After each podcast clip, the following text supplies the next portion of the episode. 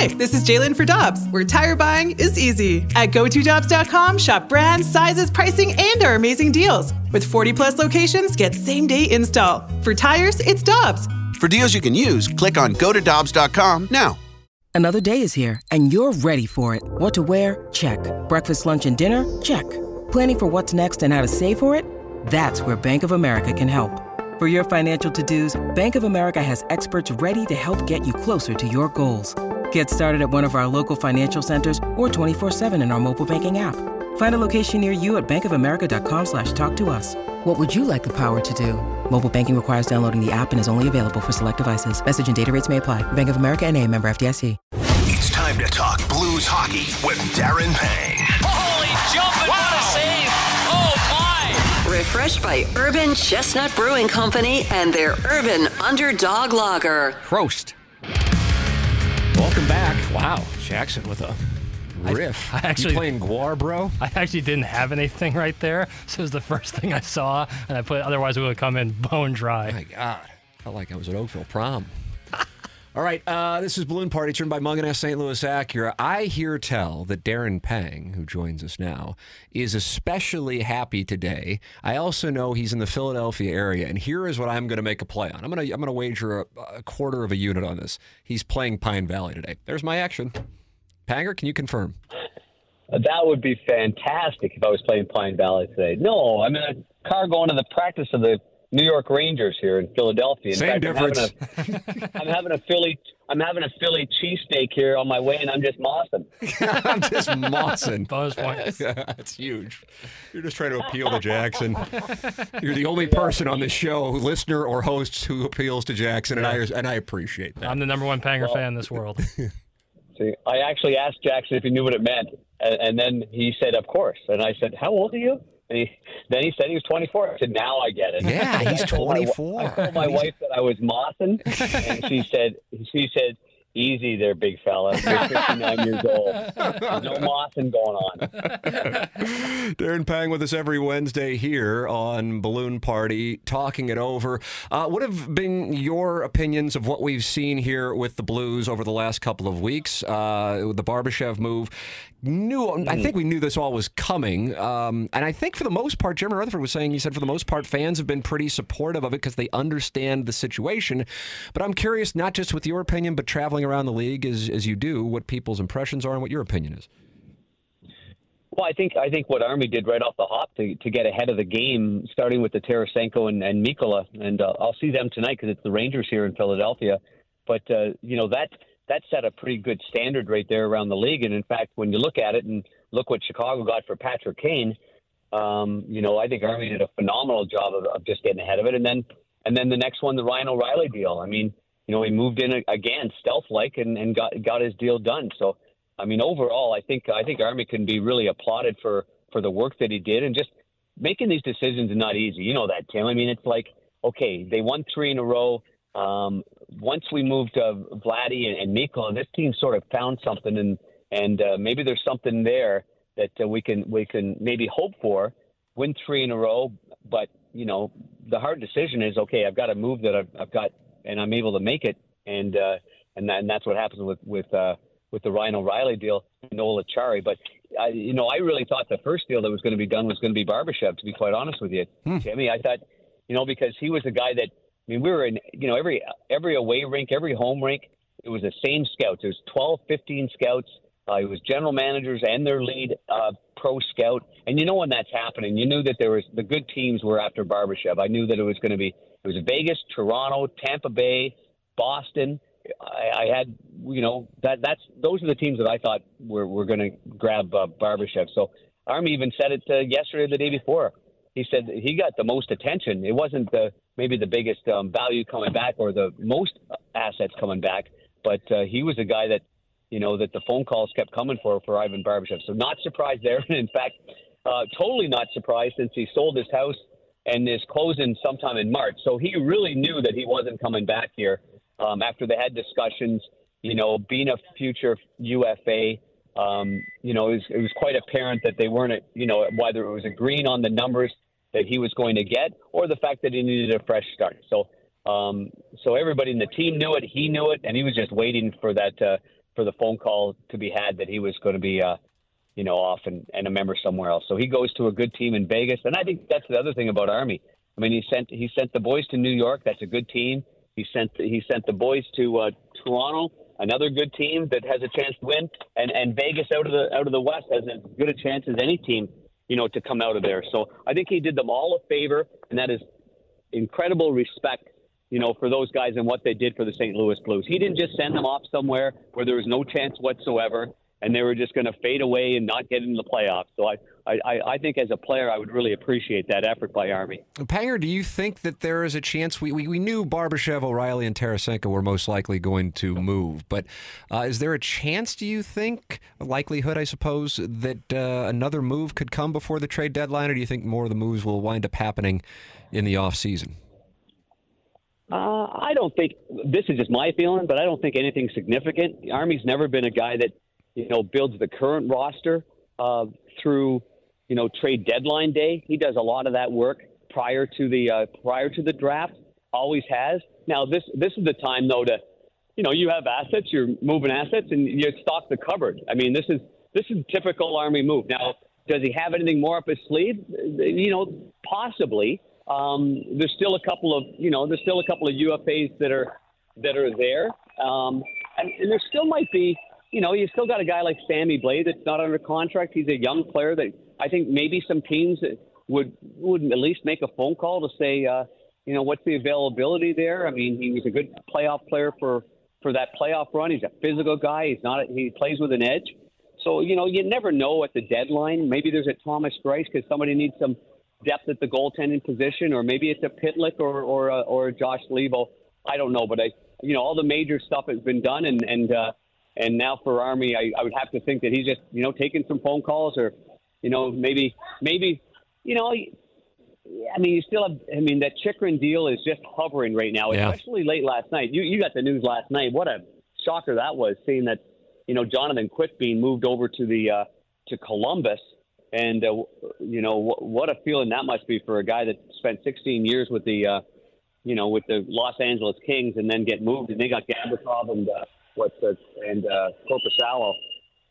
Um, so anyway, long story short, there's uh, there's still some stuff that could be out there with that with, with Jakob Chychrun, but I I'm not sure if that's the area that uh, that Army's looking at right now. Yeah, yeah, I have the LA Times up in, in front of me here, and that is the You, headline. uh, is- you got the Los- newspaper? You Uh, get the newspaper? No, LA you know, I, Times I, I would to you? let Jackson. Jackson always brings in Us Weeklies and Peoples and Seventeens for me, but I, I just go online. You know, sometimes I'll browse and see what Brad Pitt's wearing, but but today, I, I, I, just went to the website.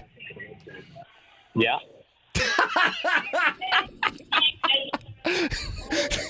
I was going to ask you along the lines on the goaltending thing. We had some people texting in when Jeremy Rutherford was on TMA this morning about, hey, with seeing what, what the Kings were able to get with Quick, you think there's any chance the Blues would go, wow, maybe Binnington would be a move if they're going to start turning the page? You think there's any chance in the world they would do that? Oh, you're really perusing the papers right now. Huh? wow. Well, I tell you what, that's been, he's been our. I mean, he's been our uh, lifeline. Yeah. That guy. eh? I mean, boy, oh boy. I mean, I, I mean, I, I don't think you say never. You know, you, I don't know. I, I, I see that very unlikely. But, eh, but, but I could see. Nah, you know what? The, the, the, what it is is it's a dollar figure right now. Like every, you know, it's it's it's hard to it's hard to match up with these teams. I mean, you got teams that are bankers. Basically, the Minnesota North, uh, Minnesota North, sorry, Minnesota Wild have been bankers. Arizona has been bankers. You know, they're taking up 25% for a third or fourth round pick of Yeah. teams. I, I think it's hard to to to get another team out there uh, right now to nibble on it to make a, a deal like that. So I, I would I would say no. I would say unlikely uh, at this particular point.